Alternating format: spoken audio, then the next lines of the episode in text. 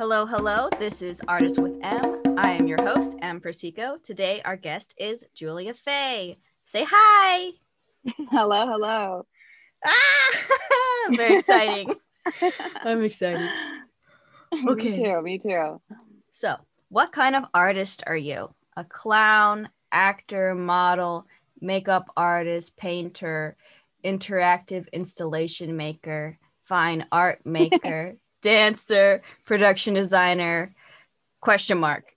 yeah, yeah, yeah. Do all, all those, those, apply? Those all apply. Are definitely. there more that you also identify with?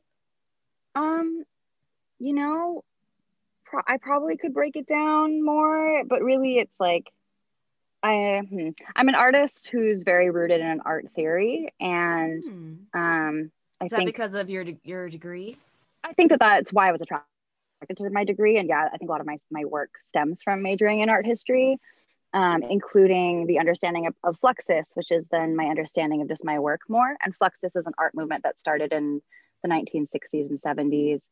And it's, um, I guess you could boil it down to the focus on artistic process over product, which I think ties into all of my work and all of the subjects that they are. So I can I, I find I am very moldable a lot of different mediums and forms, but but ultimately it's really like it comes down to process, which is going to be the case for any form of art for me. Hmm. How would you explain your process in creating? Ooh. Is that too harsh of a question? Like, ah, no, so hard that. to define.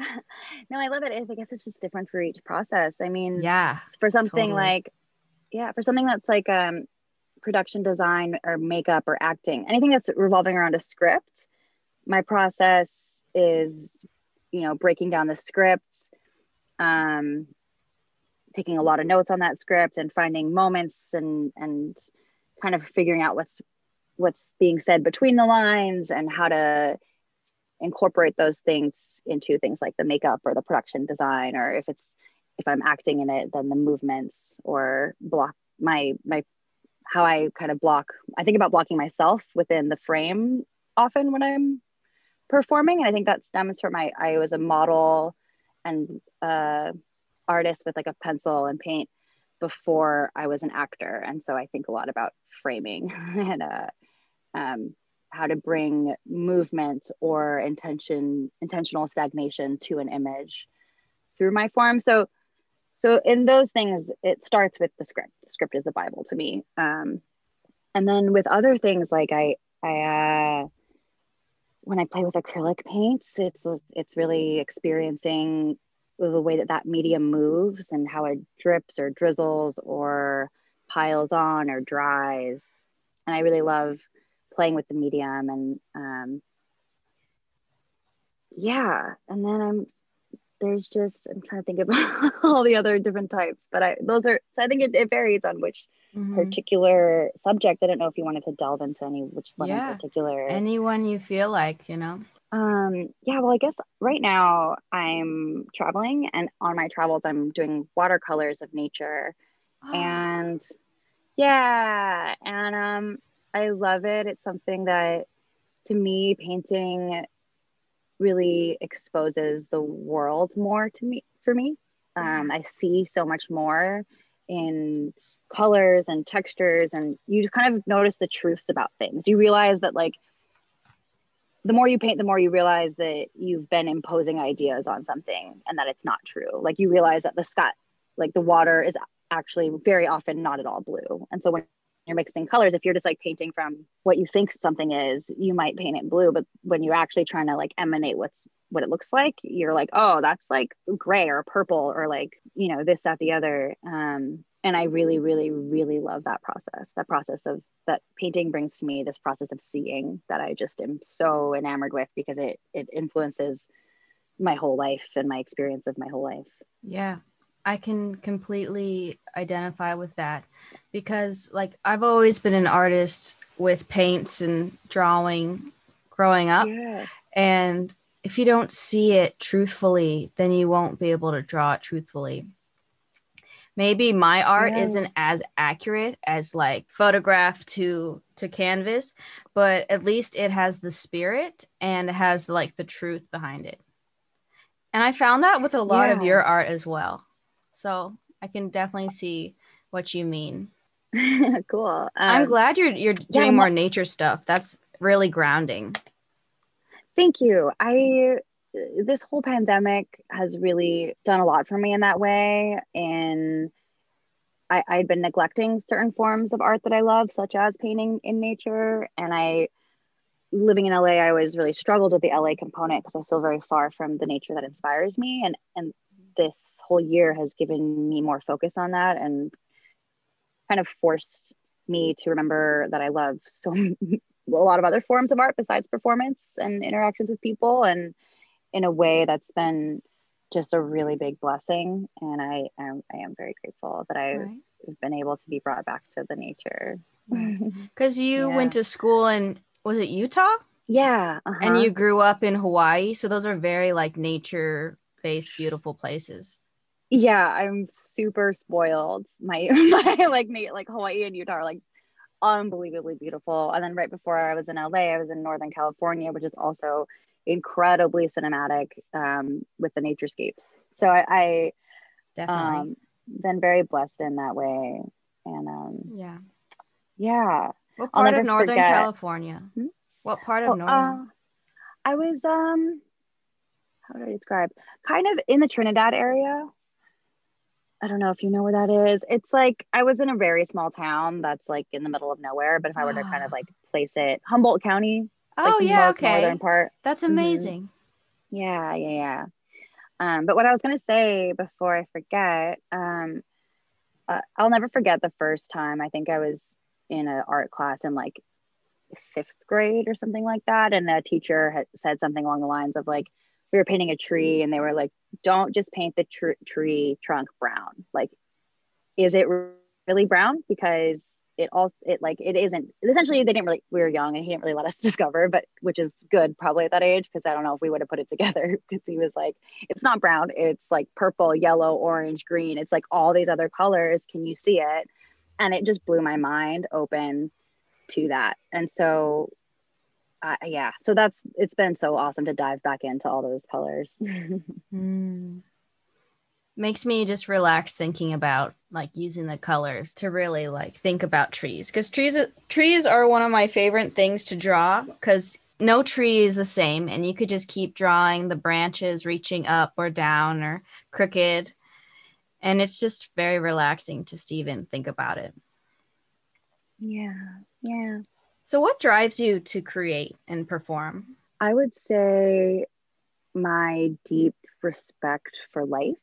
I think I have a profound, uh, I guess, I don't want to say feeling of obligation, but yeah, I guess I have a profound feeling of obligation of living life to its fullest. And I think that is most experienced through creation and and through those interactions. I mean, we as human creatures, cre- creature and cre- creation being both of the same etymology. I forget the Latin exact term, but I know it means to grow. And I think I'm just trying to grow as much as I can as a being on this earth while I have the opportunity to. And to me, that comes from really mindful experiences. And I find that I'm the most honed in and mindful when I am creating. And be that alone or with others. When I'm alone, if it's something like painting nature, then I'm I'm in no in no way alone. I'm like so connected to like to everything around me and to the moment, to the medium, to whatever I'm painting. If it, if I'm creating in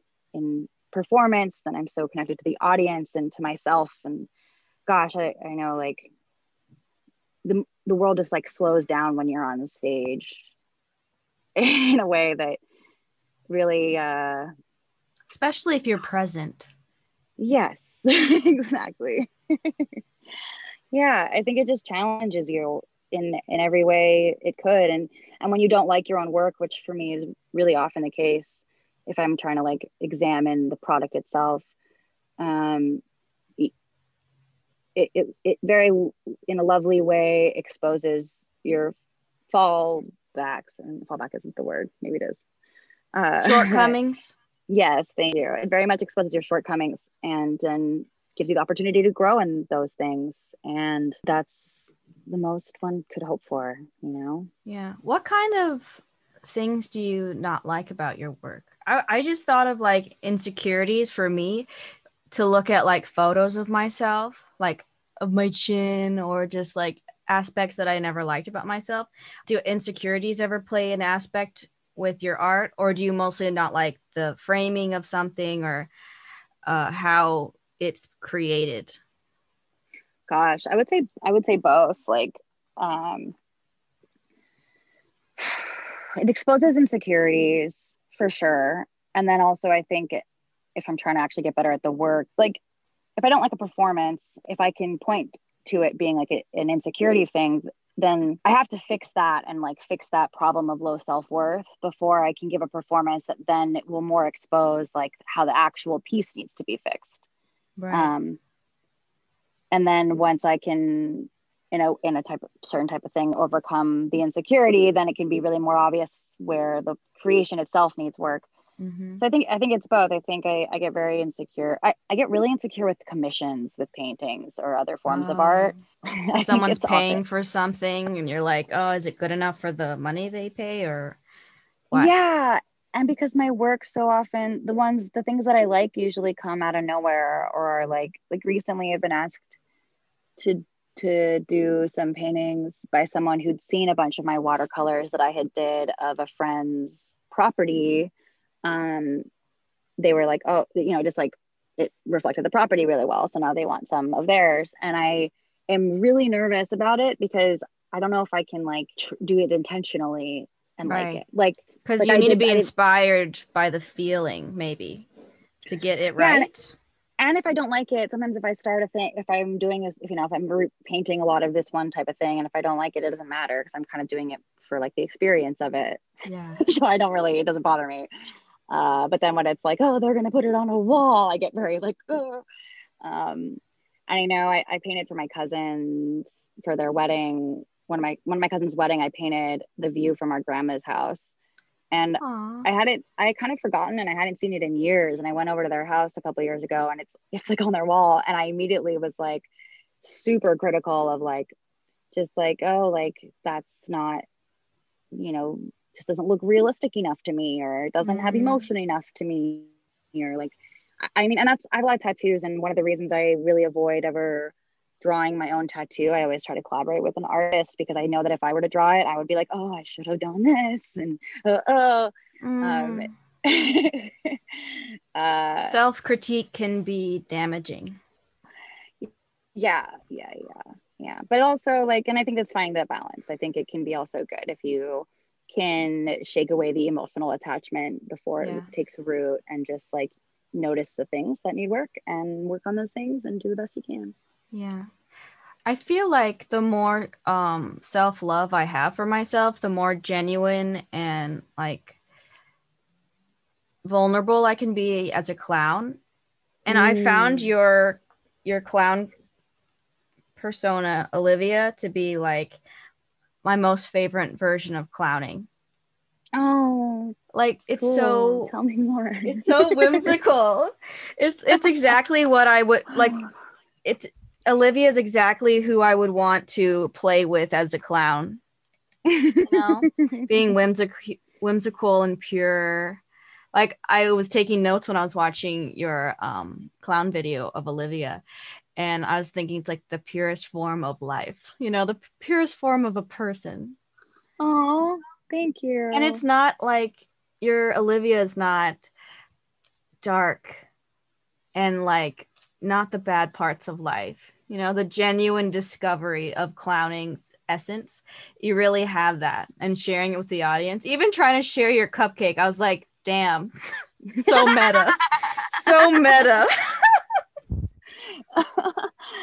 um, I appreciate that. Speaking of like insecurities and critique, I, I never have really, I don't film my performances and I don't really present them in, in the form of video because I, whenever I watch them, I'm like, oh gosh, like the magic isn't, it's like just not the same thing at all as it is in real life. And I get so Oh. like insecure about that. I get that concept, but even just having 45 or 75% of the magic is enough for someone sitting at their little desks just being like if they could have been sad in that moment but now they're just Aw. laughing by themselves hilariously because of the 75% of the magic you're able to share in the video you know yeah. so you should good- film them more I mean, now that I haven't been able, I uploaded one, um, the one you're talking about to YouTube because of the, essentially because the pandemic, I think pushed me to just be like, what do I have in my like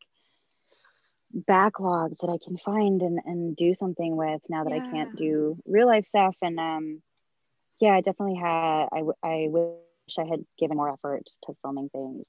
Um, because I'm sure I'll look back in the future and be like, oh, I sure wish Yeah. I had that. Well soon. Yeah yeah we'll see. And um um it's interesting that you say that about olivia as far as um the joy or the not negative aspects of humanness. I did um w- one of my favorite clowns. Do, do you know avner eisenberg? Yes. Um so i did a workshop with him at I'm jealous, celebration by the way. barn. Oh, he's so fantastic. But also he did not like that piece. And i have a very Oh. funny but i'll share with you of him critiquing my piece. And it's because he he comes from a world of getting the audience in and like that pays your bills. And the way to get the audience in is to is to give them happiness and and positive experiences so that they come back and he's from a very different time he's much older than we are and his performances came at a much different time in the world yes um, and I don't think that that's what people are looking for necessarily. And and I love my piece because I think not just that piece, any Olivia stuff. While while she bears a sense of wonder and joy, there's al- there's also deep elements of grief and of Yeah. and of loss. And um, Right. But you work through them and you're able to share them with the audience in a way that nobody's really alone. yes, thank Yeah. you for singing that. I really appreciate it. Yeah. Um, Which is why I connect so much with your performance as Olivia because the world is so lonely. Just like people's Instagrams that are too like perfect and they don't share their pains or their struggles or anything, it just makes me feel lonely when something is too Mhm. like perfect and dripping with positivity without any grounded reality. yeah, yeah. How did you feel that- create Olivia?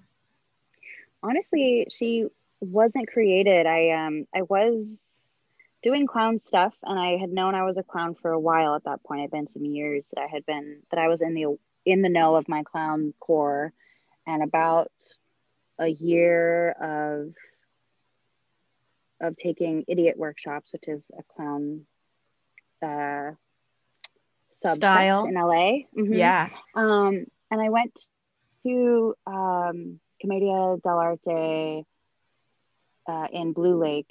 It's a it's a school up in Blue Lake, California, and um, I was working on. I was like conceptualizing a clown at the time, um, and then we had a parade one day during while I was going to school there. The next day was there, there was going to be a parade, and my friend TJ came in and just like gave everyone noses, and That's I a happened- magical day when you get your nose.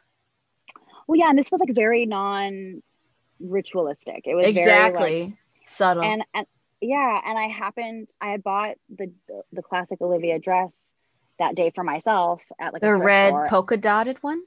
yeah, and I was just like showing my friends what I bought at the thrift store when he brought in those noses. And she just like was born, and I was not a choice. She is very different than the clown that I was conceptualizing. Um, uh, and I think that I think that's also why I, I like dug in with her because she was so organic, and because I can get so caught up in art theory, and I, I'm and because I'm such a clown nerd, and I can get really dorky with like history and philosophy and all kinds of things. Olivia was very much born from just pure existence. Um, I like to think my friend Belle was there that day, and I guess when she walked into the room and laughed, I think of it like how in Peter Pan they say a fairy is born with the baby's first laugh, and Belle's first laugh at Olivia was her the core of her essence. Oh, that's so beautiful. oh, my gosh. I'm overwhelmed. Clown brings Olivia. me so much joy. Just imagining the birth of a clown or the creation of of joy. Mm. I'm excited. Ah man. Yeah. I, I it's been I haven't, you know, really I, I did one clown show at the beginning of the pandemic um uh, live uh, with my clown partner Bluffles and mm. I haven't seen her since then and I am Oh, so sad. Talking about her is making me miss her. Yeah. And she, she's honestly been kind of hard to fight for. Everyone, most of my teachers uh, push back really hard about her, her uh, type. Why? Um, whew, a lot of differing reasons. I think there's been, hmm, I think a lot of people don't want to accept white face clown anymore. They want a more like contemporary art, like discreet clown mm. um, or a more angry clown. I, I get asked by a lot of teachers to really push anger because I think to them it's funny to people when I'm when I'm different than what I look like, which is small, and that's an immediate immediately accessible for the audience. Um, I think what's been hard for me to explain to to teachers of various kinds that is that like that to me is not put like they think it's like pushing my comfort zone, which is often what teachers do in clown, right? They're like, push your comfort zone, like get out of your comfort box, like go in this other direction than who you really are. And like you'll find these kernels of like truth, and then the audience has truth, and that's what we want. And I think it's been hard to like, like to me, I was angry, so angry for so much of my life, and that like it's not a foreign place for me to play yes. in and it's not exploratory whatsoever it's just like Same. it was honestly my default so it's like not fun i could totally relate to that being genuine and like authentically whimsical and like showing joy is my most vulnerable part too because I too have been just like an angry, grumpy person most of my life, you know. Maybe because yeah. of all the the queer stuff I was growing up with, but like trying to push away because of like societal things. Mm. So how, how yeah, has growing sense how has growing up queer influenced your art or like your life? Um, well, I think I never really identified with as much word? with a word. No, I do identify with the word queer, and it's that that's the I only I think was really introduced to that word in a way that I could identify like that, you know, as not a negative thing and just mm-hmm. a, an option to identify with a few years ago and it really rang true and i think it's because it is so um it's like an umbrella term.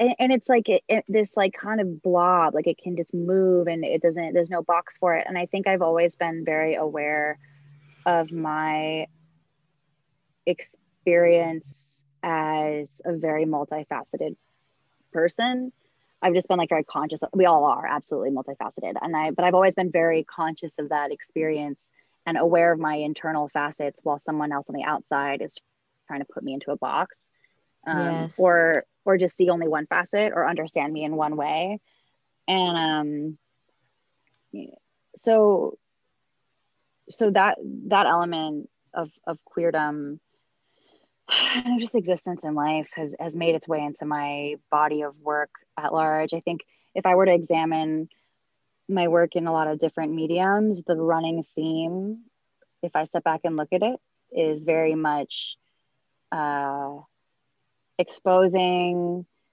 that any one thing is not just what you can never get the full gestalt of one thing that there's we're everything is so multifaceted and um, it's just impossible and and also then then the ecstasy and the exploration of all those different facets and the joy in that you can't ever have the gestalt of it and just the embracement of that uh, so i think that's also how i feel about my my sexuality and my social experiences could you expand on what you mean? I don't quite. Yeah, being like the whole. So like gestalt is like if you were to like try to see an elephant because it's something that's so big you you'll never if in real life you'll never see the whole elephant. You'll see the trunk and you'll see the butt and you'll see the foot and you'll see all these different parts but you're never going to be able to visually with your whole eyeballs see the whole damn thing. Um, and so that is that's what i mean is is these pieces that show us all those little parts and also allude to that there are many other parts.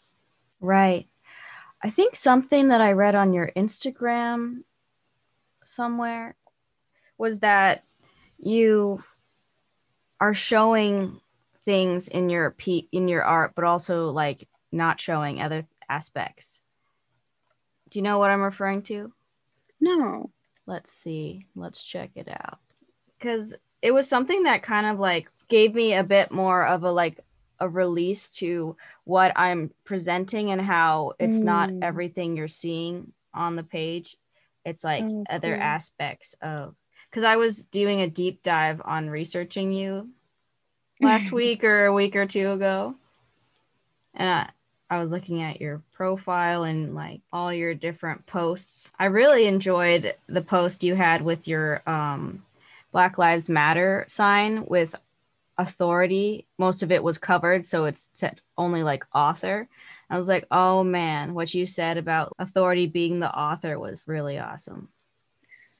Thank you. Yeah, I um that actually stems from that philosophy stems from art and art history kind of root of uh, the audience is the author mm. and the mm. debate of of the truth of that or how much authorship the audience gets and i think that's I love the collaboration we have with authors and audiences. And I think that they any they absolutely are it's at least 50 50.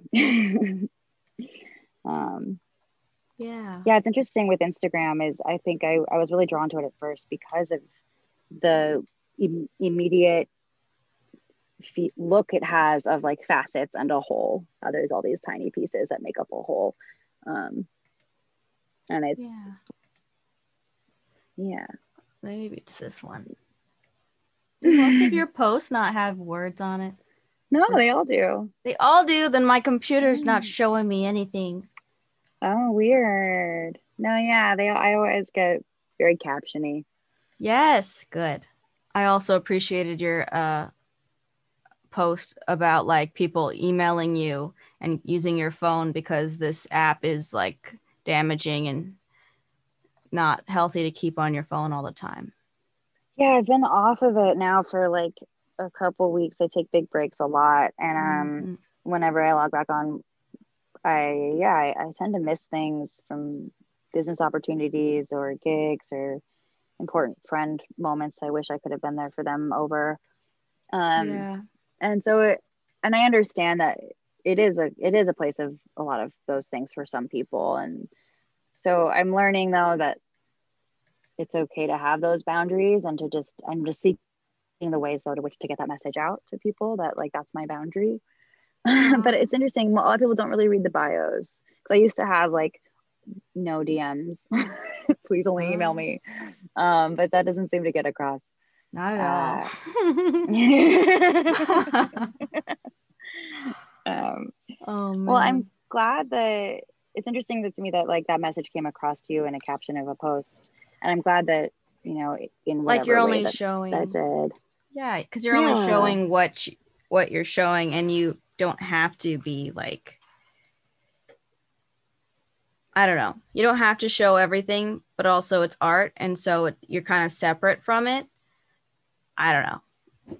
Yeah, And well, you can't, can't show everything, even if you were to try.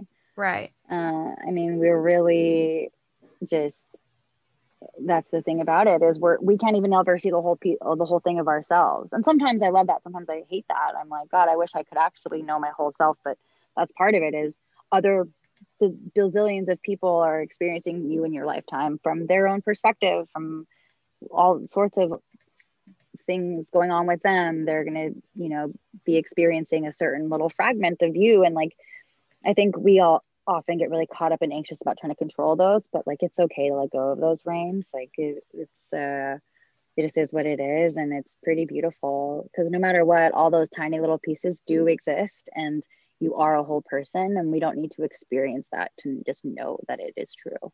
Yeah.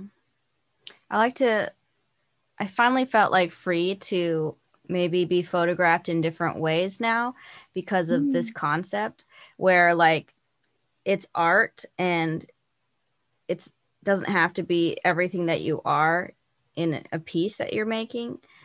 So maybe i'll start doing more things that aren't exactly me but are parts that i want to explore. Yeah do. I'm excited to see that to see that and see what uh, sides you're gonna be playing with. I um I, I relate completely.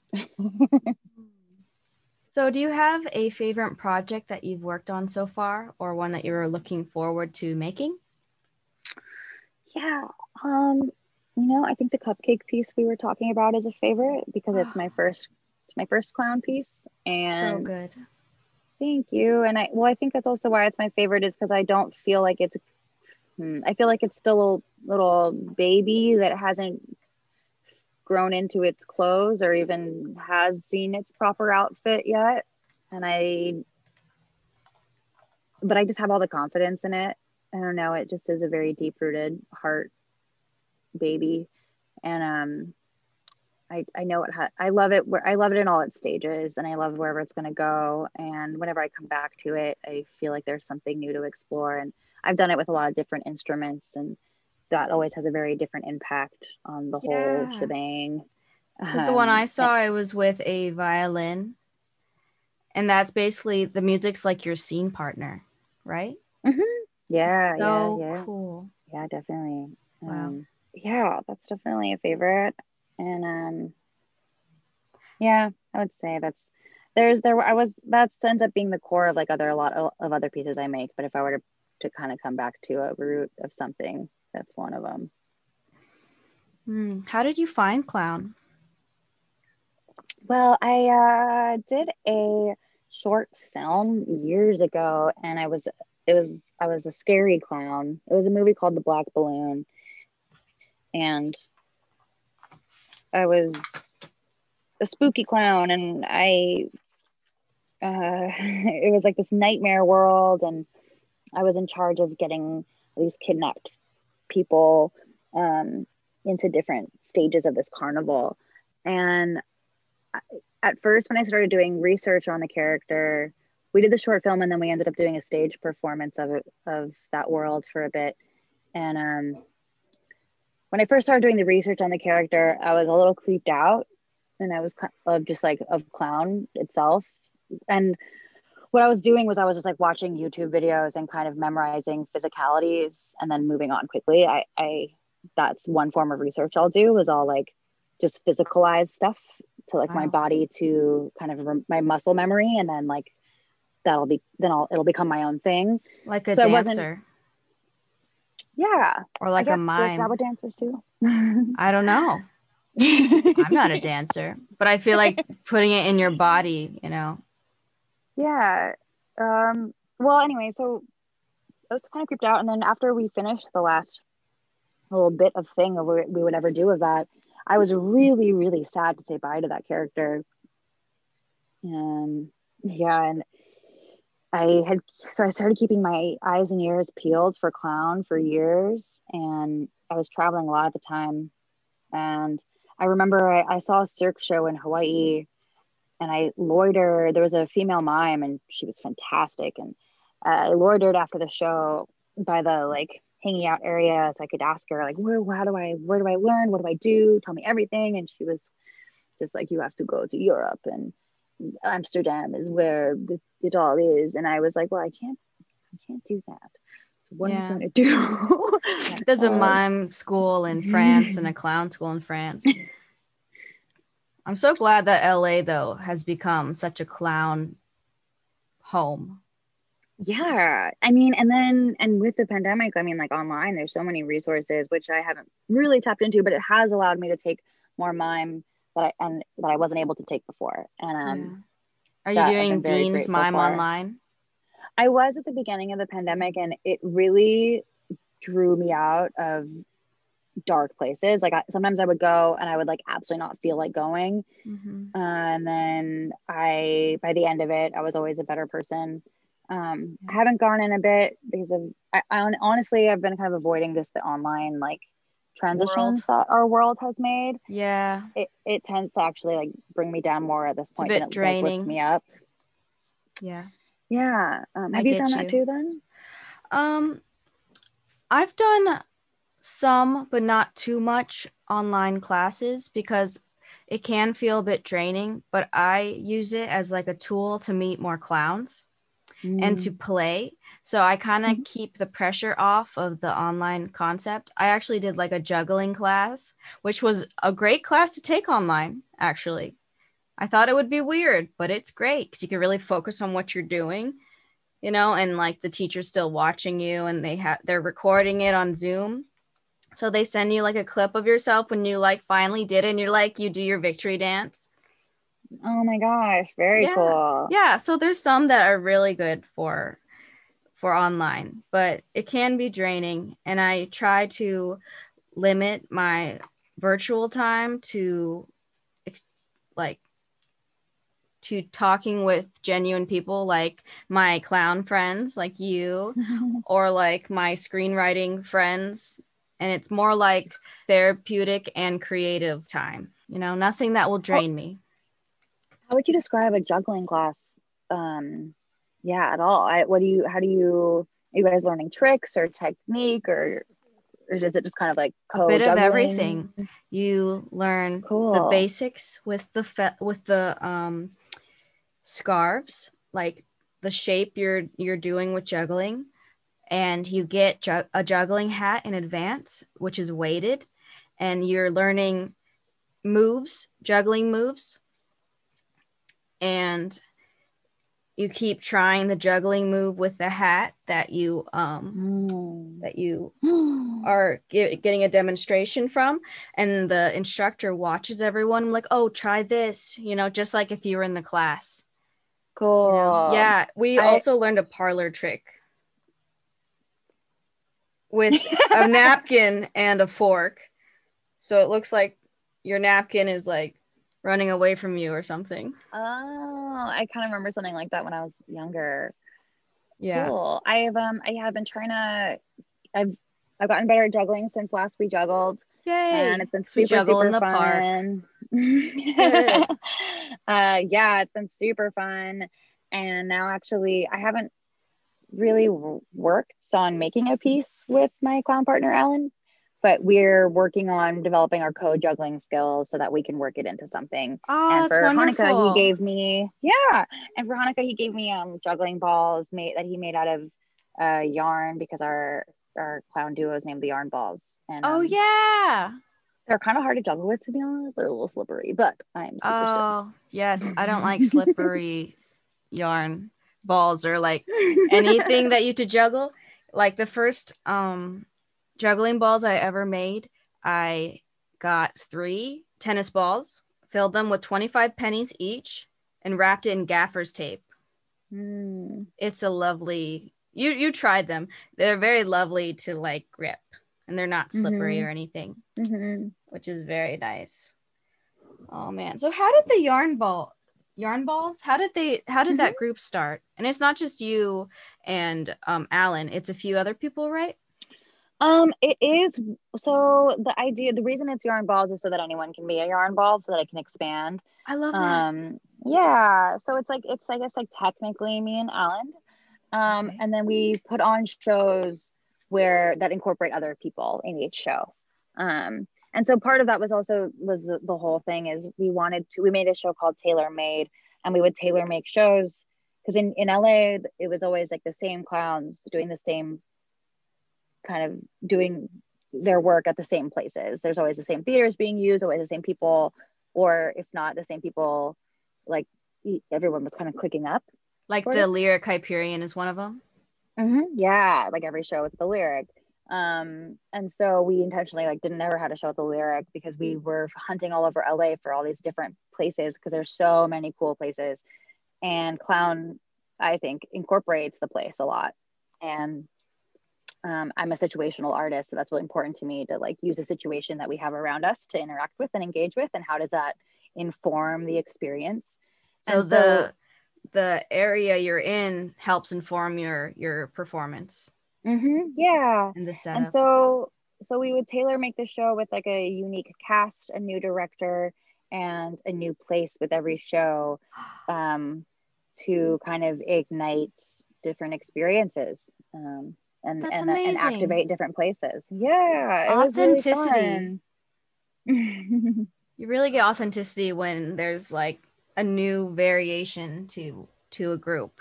I'm so looking forward to the day when we could all start performing together in in venues again.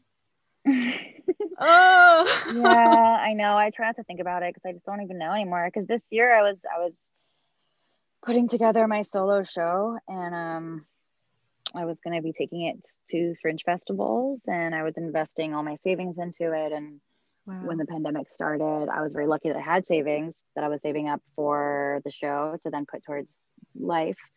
Um, and, you know, obviously things have taken a huge turn, but I'm, I, I've come to terms with it because I have been working towards that show for quite a while, and um, I've tried really hard to work on it outside of it. I, and I have collaborators that I'm working with that I that we are very slow moving because just things are so up and down with everybody, and it's so hard to kind of stay with momentum. But I'm working with a puppeteer and a choreographer, so sometimes I'm still working on it, but I have kind of taken a huge step back, to say the least, on the whole shebang, and and not trying to predict or project what's going to happen. Um, but I think the reason I'm okay with that is because clown to me has always been alive in every experience ever. I mean, am you you know, clown is you know foundationally just mindful experience and no fourth wall and eye contact and vulnerability and these things that can be incorporated into every interaction and every moment. So no matter what clown lives on. That's for sure. Even without the definition of clown clown is recreated in each like society yeah keeps, i heard keeps once, happening. I forget where this quote came from but it was like uh, the sign of a healthy town is a clown.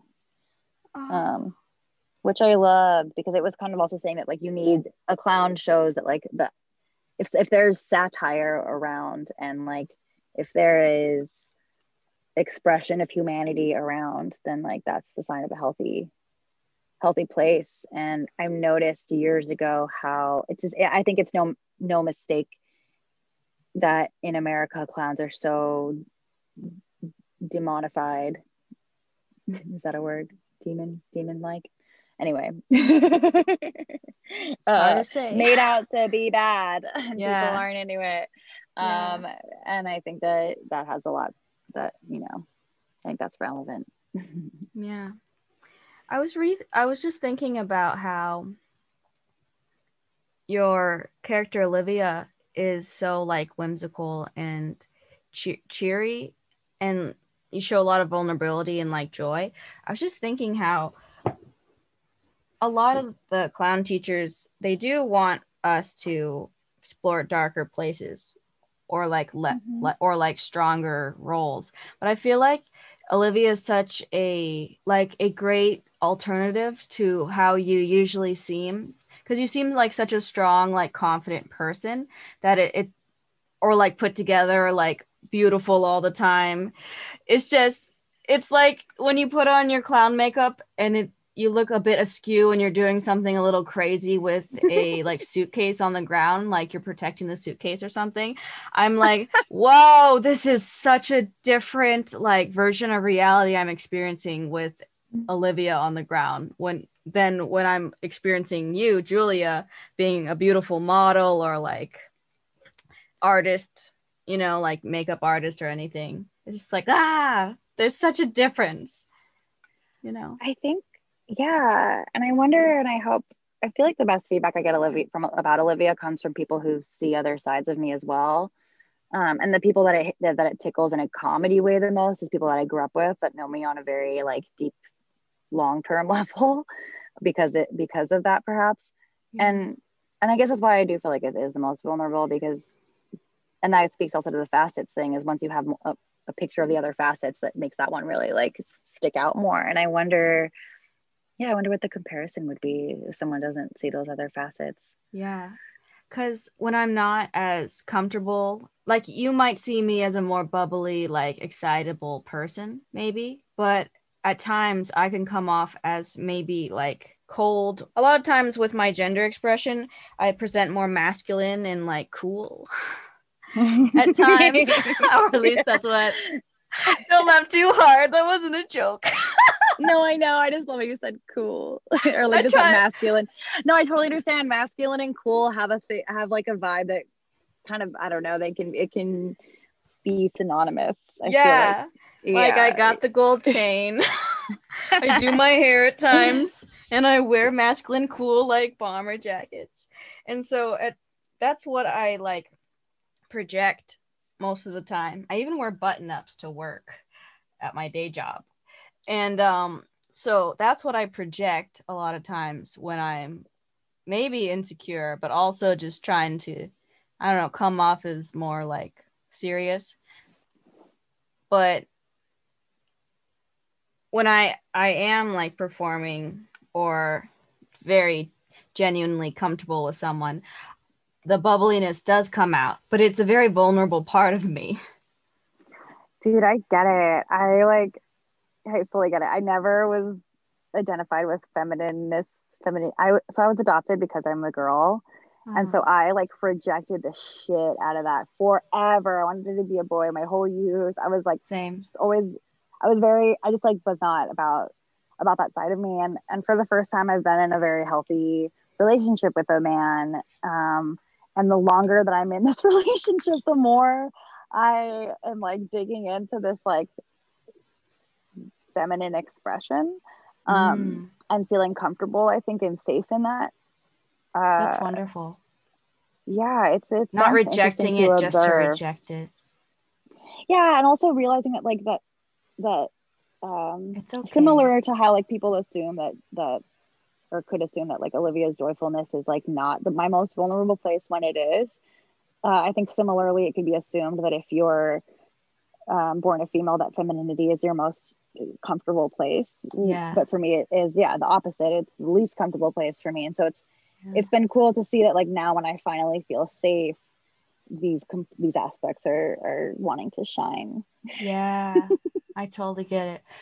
Because I identify as non binary, and there wasn't really that type of language or like term when I was growing up. And I always was uncomfortable with the feminine roles that people pr- projected onto me or pushed onto me. And so I always felt like a neutral participant of gender like I could wear it or I could put it aside. It's not like for me all the time, but it's nice to now be more comfortable in my skin and my body because I, I've had chest surgery. So that's why mm-hmm. I'm very like flat now. And so now I can rediscover like femininity in mm. a not toxic way, which is yeah. very exciting. On your terms. Yes. Yeah. Yeah, exactly. That is that is very exciting. How have you been exploring that? Um, well, I re I I at times it like waves come where I get like I'm never gonna wear this again, and I throw away my skirts. Well, I donate them. So I re- I've like gotten more skirts in the mail or like feminine tops that I say I'm going to use them just for like characters, but isn't gender a character we're putting on anyways? so. Er, all everything yeah yeah. yeah yeah. Yeah. Cool. Well, yeah congrats. so discovering it. And by hanging out with with people who are queer helps me take out the heteronormative roles that we're playing and we could just put things on and have have like a joyous experience without having to be just this and just that. Yeah.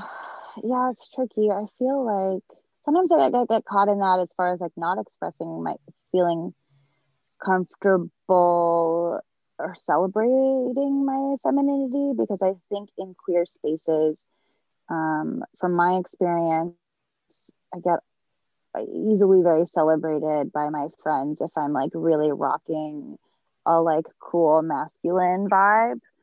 I often I often have like a pixie haircut. I've been growing it out, but I usually have short hair and I like like baggy pants and that, that, there's definitely like a mm-hmm. certain look that I like. But it's not my only look by any means. But it's very interesting because I definitely get like a lot more support from the commu- queer community like if I walk into a room or whatever. Really? of just like I think the assumption that like we all that we weren't able to do that as a kid and like now we're flying our flag and like hell yes, like yeah, girl, Mm. kill it, kind of like thing, and it, it bums me out honestly because like because I, it bums me out as far as like I've been trying to be bold enough to to like dress more feminine. Yeah, like, I've seen some good friends. ones this year. and I like I went to a, my friend's birthday party. That's what uh, I was imagining. What? the the birthday the birthday party where you guys all dressed up in like fur and like kind of like bondagey stuff. I don't know Oh, with the was- pole. that was- yeah, that was actually a little. That wasn't the birthday party I was I was referring to. oh, okay. that was fun. Um, no, I went to a different birthday party a couple months ago, and yeah, I was I was among a crowd that I guess knows me. I don't know in a lot of ways, but maybe not that side. And and you can just feel the different energy. I don't know why it's more celebrated when you're kind of more. Yeah, I don't know. I'm like working against what you're Yeah. born with. Maybe I it's just more totally get it. I get it. You know, for the longest time, I didn't realize that my gender expression would make people think that I was into girls. Like I am, Mm. but I didn't I didn't correlate my gender expression to give hints to my sexuality to people. Mm, I didn't know I didn't think of Mhm. that at all. mm. I think that's just part of my brain where I don't think of obvious things. Well, no, I mean we're all like we've we're juggling so many thoughts. so what kind of um, media do you want to see more in Hollywood? You know, I'd love to see media that isn't designed to bring people back or keep people there. I would love for that to stop being the prerogative of Like sequels?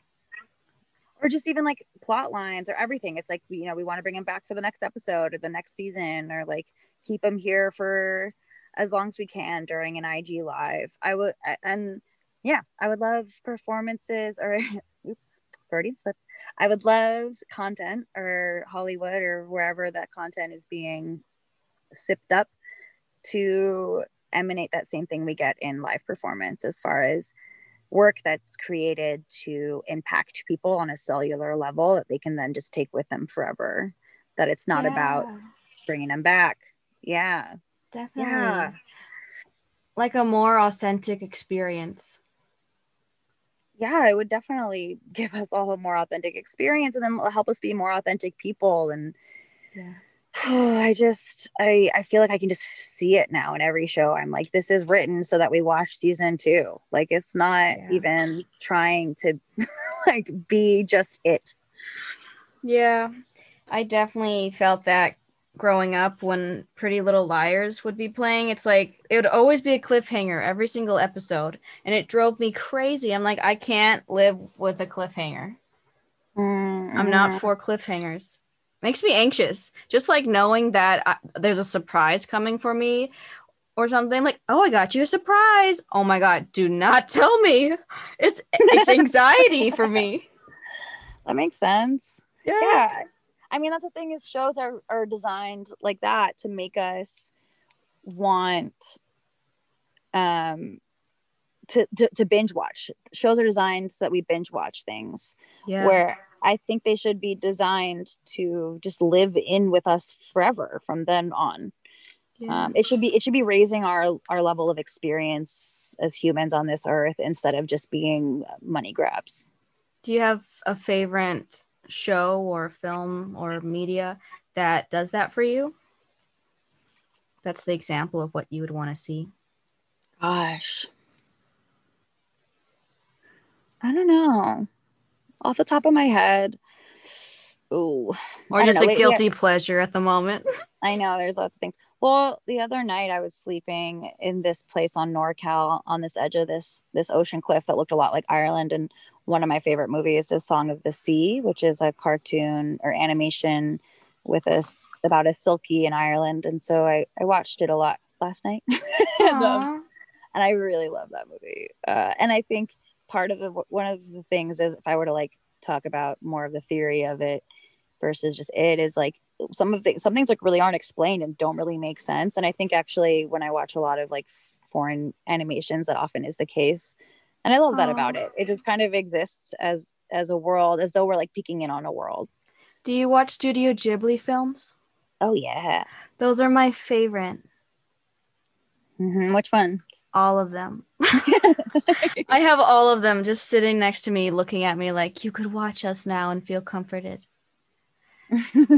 like Princess Mononoke is a go is like easily a great one because it's deep and it's raw, but there's so many reasons to like so many of the other ones. If you yeah. want a whimsical one, Porco Rosso with a, a, a plane flying pig. Yeah, I started watching that the other day. Oh, it's so whimsical and heartwarming. I need to finish it. Um, yes. I didn't make it through that evening, but yeah, finish it, then rewatch it. It's so good.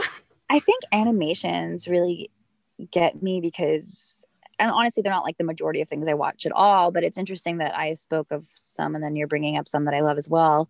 And i think that they just have a lot of opportunity as far as storytelling goes and can capture more of the experiences we actually are experiencing sometimes than a live action movie could.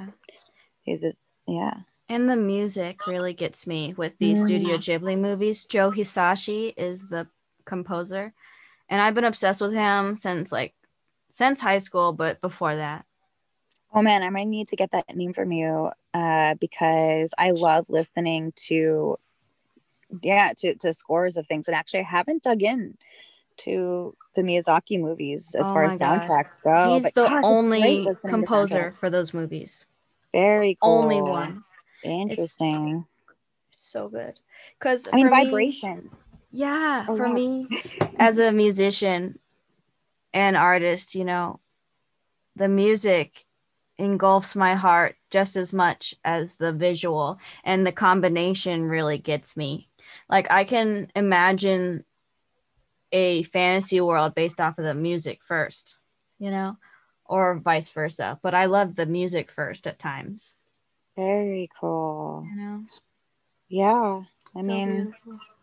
I think that sound is like the purest form of any, I mean, vibration and experience. And you could really go to that. If I, I feel like if I were to create any type of art, be it from makeup to painting to performance, if I were to like, I could, if I wanted to, start at sound for all of them. And for when I'm making performances, that often is where I start because I'm very much a mover. So I'll just kind of start vibing with some sounds. Mm, that's why you have the the violin player or a musician be your partner, right?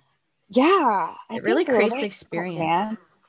Yeah, and I and I and I love honestly, I love collaborating much more than performing solo. And solo performances for me come, I think, more because then I because I'm the only one I need to rely on, and and I think also because and also when i think about it olivia does kind of somewhat need to live in a solo world to have her kind of she kind of is that little i don't know something about her being alone is important but right.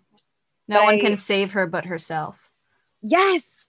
You know i was thinking about her earlier before this and i was like part of the reason i love the cupcake piece and love her so much is because of that like just kind of like solo resilience that she yeah. and she still eats that cupcake on the ground even though everyone didn't want her to because that floor is disgusting. She's like no seriously you could have some. Oh but i'm definitely gonna eat it. Come on. Aha dan i got it. I've eaten it benito. That might have been the only time that that particular occurrences happen but yeah, yeah that's that. wonderful that's the the beauty of like live performance absolutely absolutely oh. So good. Um, but yeah, what I was gonna say is working. So working with a musician, I think, is part of that. Is I want to work with someone, and if it's not on stage, literally, because all my other pieces are mutual. I always have a co-partner, um, and I, love, love doing that. that. Yeah, I I used to perform with uh, my friend Dee Marcuccio quite a bit when she was still living in LA. Um, she's now performing in uh, what's that show called? Not Absinthe, a Cirque show in Vegas, Opium. Um, Wow. Oh no, no, it is Absinthe. No, yeah. So she's she's she's one of the lead clowns at Absinthe, and anyway, when she was living in LA, we did a lot of stuff together because we're both movers, and I love collaborating on that level and telling stories with movement with someone else. And if I can't do it that way because there aren't just you know readily ready to play free mover clowns left and right, then like a musician is so fun to play with and Mm. worthwhile, and you can just create so much. I like to do both. Yeah. We should collaborate. Yeah. Have you been doing clown stuff, like pr- creating clown stuff or working with your clown partner through these times? Divity. Oh. She she mostly we mostly do classes together because you know how tiring the visual zoom can be you know so she hasn't been emotionally open to doing any projects but we have been still taking clown classes together but i do need someone to work with more often Mm, yeah to zoom and be characters and live and do things would be nice yeah. Yeah. I haven't created via Zoom. Gosh, that would be Yeah. hard to not have eye contact. well Oof.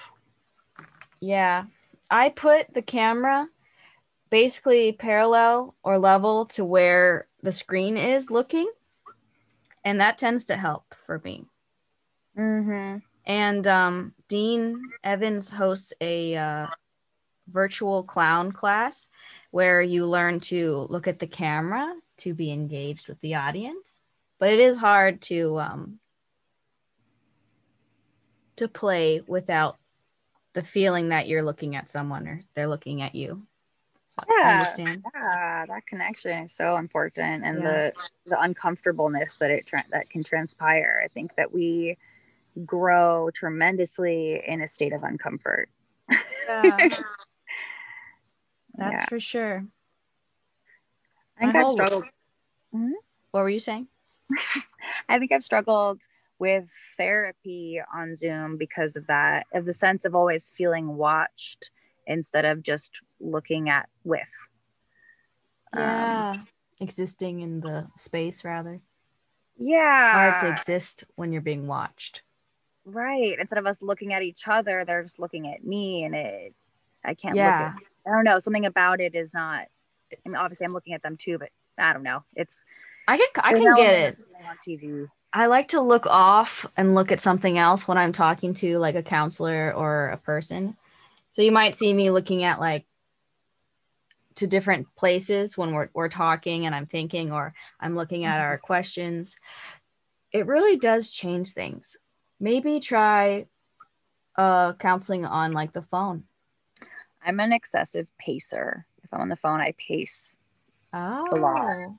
But maybe that'd be good to go on like a long walk every time I'm on there in therapy or something. Yeah, because I've had therapy a few different ways, but I definitely strayed away from the visual if it was going to be virtual, anyways. When, like, when I first got my gender therapist in college, they were in SoCal and I was in NorCal in college. So we did it a phone call so we don't have to look presentable. Oh, cool. And you don't Where were you in NorCal? I went to San Francisco State. Oh, very cool. That's why I suggested that cookie place, uh, hot cookie in the Castro district because I spent a lot of time studying in the Castro district. Oh, very cool. I know. I need to check that out tomorrow. Oh, seriously. I wish it wasn't COVID because I would connect you with people. you know, I Do probably like- wouldn't have had the time. Yeah. I think so. Yeah. I I uh one thing I've become aware of in in these pandemic times is my or I, I guess I've always been aware of it, but I'm learning to respect it more. Is like I'm very I'm very uh I don't want to say introvert because that has a lot of connotations, but like a a solitary have, person.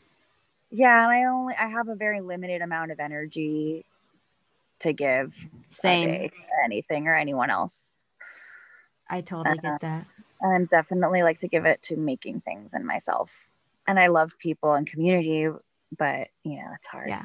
Yeah, because for some people, others don't don't fill up your energy energy pot.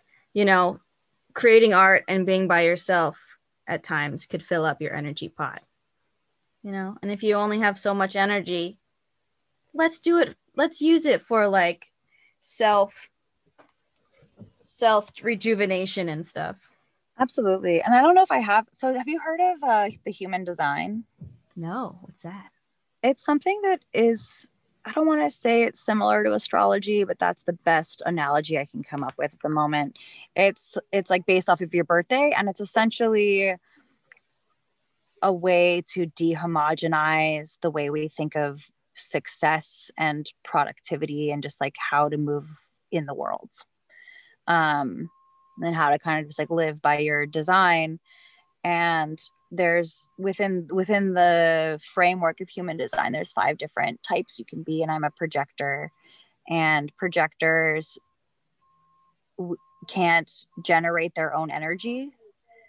Um, and so they just have a lot less spoons than generators and our world is kind of built for the generators. And so we often think that success because we're raised in a world where it's like this very one way to do things you do do do you work work work you get. And that's just not necessarily true. Everyone has a very different way of going of actually finding their their success. And and um yeah i'm trying to trying to decondition and and unlearn those things i've picked up such as being uh constantly needing to do do and and feeling like I need to make all the time and being okay with that I only have so much in a day uh, that I can give and that that's okay and it honestly makes me give so much more readily and more I think fully and wholly when I don't am in am not in any way bogged down by guilt that it was only 2 hours a day instead of 20. Wow, that's wonderful. Yeah.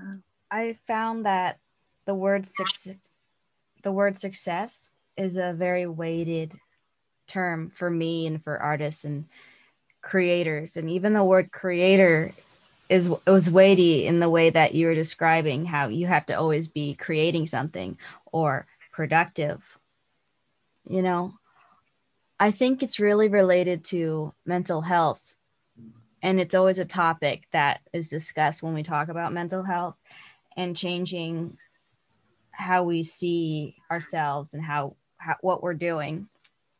Because i always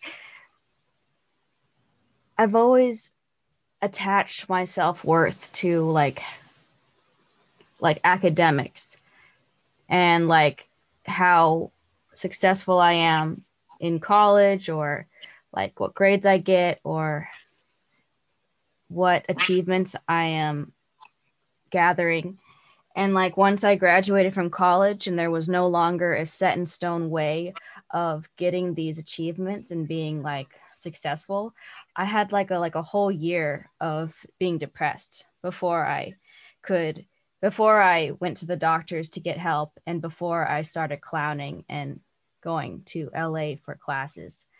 It's like it's so hard to detach yourself from the word success and what you thought gave you self worth. Yeah. You know? Yeah. There's this this thing that um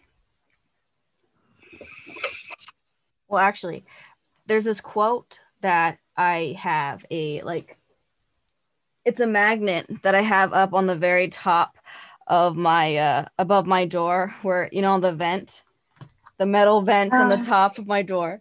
I got this magnet with a quote on it by Winston Churchill that says, Success is going from failure to failure without loss of enthusiasm. Yeah, I fucking love that. I Me absolutely too. love that. And that's that's clown. That's failing and just not and getting it back up again. But it's not just getting back up again. It's having the same enthusiasm. Oh, I love that. Oh my gosh, you're so right. It is clown. Yeah. I haven't ta- thought about it since becoming a clown that it's like, wow. That's amazing. And I actually got that magnet uh like one of the first summers. I think it was the summer before freshman year of high school and I just started taking a uh Japanese class at the community college. And it was like the hardest class I've ever taken up until then and i got that magnet and i felt so like guilty thinking wow i've lost my enthusiasm. Mm. like i feel like such a failure because i don't even have enthusiasm now because it was like the hardest thing. But eventually i got better at japanese. I ended up retaking the japanese one class just to get better at it and then taking japanese two but it's just like it's so discouraging when you think success is only one thing. And I love that you brought up the human design. I'm definitely going to look into that. Yeah, please do. It's very complex and and we we should definitely talk about it personally. Uh because it, I- Yes. it's it's very layered but i i mean at its very just essence of of philosophy of that dehomogenization of how we go about existing in the world is so profound. And i think also put in a way that's less just like oh sh- like it's it's actionable. It's like oh like this is an actionable way to kind of keep focus on unlearning and and uh, and deconditioning yourself that isn't just kind of like being annoyed and mad that like the 9 to 5 thing exists and like the weekend and like how schools are structured and just like these things that we're drilled into i think a lot of people feel a lot of angst around but just but also have no other way to think about it. It's just like this uh, it's just this angst feeling and and finally i feel like i'm like finding ways to to action to bring action to change in that way. So Mm, that's so nice. yeah yeah we don't i i that's another thing with with art. I think i used to think that i have to be suffering for it to be good. Like i had a piece isn't good unless i worked so hard and was exhausted and just like have gone through the ringer and like that's what makes something worthwhile is oh, i think this like belief or narrative i was telling myself hurts me. why? It hurts me to think of all the the all the pain that went into creation up until up until maybe you've gotten through that concept. I'm working on it. Yeah, I'm getting Yeah. better at like I think with makeup that's a good example. So with makeup, sometimes I will feel like I have to spend forever on a look in order for it to be worthwhile, worth the money of whomever hired me that Mm. day. Instead of really like standing in my truth that like I'm talented and also I put a lot of time that's not that day into like my skills and like efforts into like product and and organization and systems that I have and all these different things that I don't need to prove that day in that moment that like oh you're paying this amount and I'm going to spend like you're going to witness me work like so hard Yeah. uh is something I'm really trying to like go of because sometimes like the right thing to do is just like a flick of eyeliner and like maybe it costs that hundred hundreds of dollars but like that and not needing to make it i think i'll have pressure sometimes of being like oh if that's it like what else can i do to the look to like make it more? But like maybe that it doesn't necessarily call for more. And that's also part of the art is recognizing that that like it's okay. I'm definitely still it's going to be a lot of deconditioning to get there for sure. I think i'm at the beginning of that that particular leg of my journey um but i'm grateful to you know be on that leg Yeah. And it's wonderful for artists and clowns and queer people to to be in com- communication with themselves. Cuz so many people don't listen to their inner person and they don't actively work on deconditioning or um changing how they perceive themselves or others. So it's really wonderful to be able to talk to people who are also doing the the work. So I have one more question. what is your favorite dessert? Blocking all the all the with my okay. My favorite dessert is I don't have favorites of anything, Em, ever. I never have What? one. I, that's always the hardest thing for me to answer. Wow, that's so sad. Oh, yeah. But if I had to choose my week, if I'm ever like late night munchies, I'm very like, do you have a cookie? I definitely want a cookie if I want anything. I love, okay, wait, wait. I lied. I love ginger snaps. Like a good, a good ass ginger Mm. snap really like, really gets me going. What constitutes a good ginger snap? Um, like, oh, if it has pieces of real ginger that's that are kind of like squishy, and then also if the cookie itself is kind of squishy but like also snappy. Yeah, like sharp, all snap. like sharp with the the spices. No, oh, but also texture wise.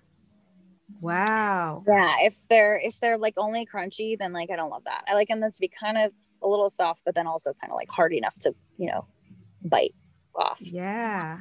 Yeah, Dang. Where do you get these? get, get these those ginger snaps. I don't know. That's a good question. I love the Trader Joe's ginger snaps, but they're hard to come by. Like really good ones. I had these amazing cookies down in downtown LA.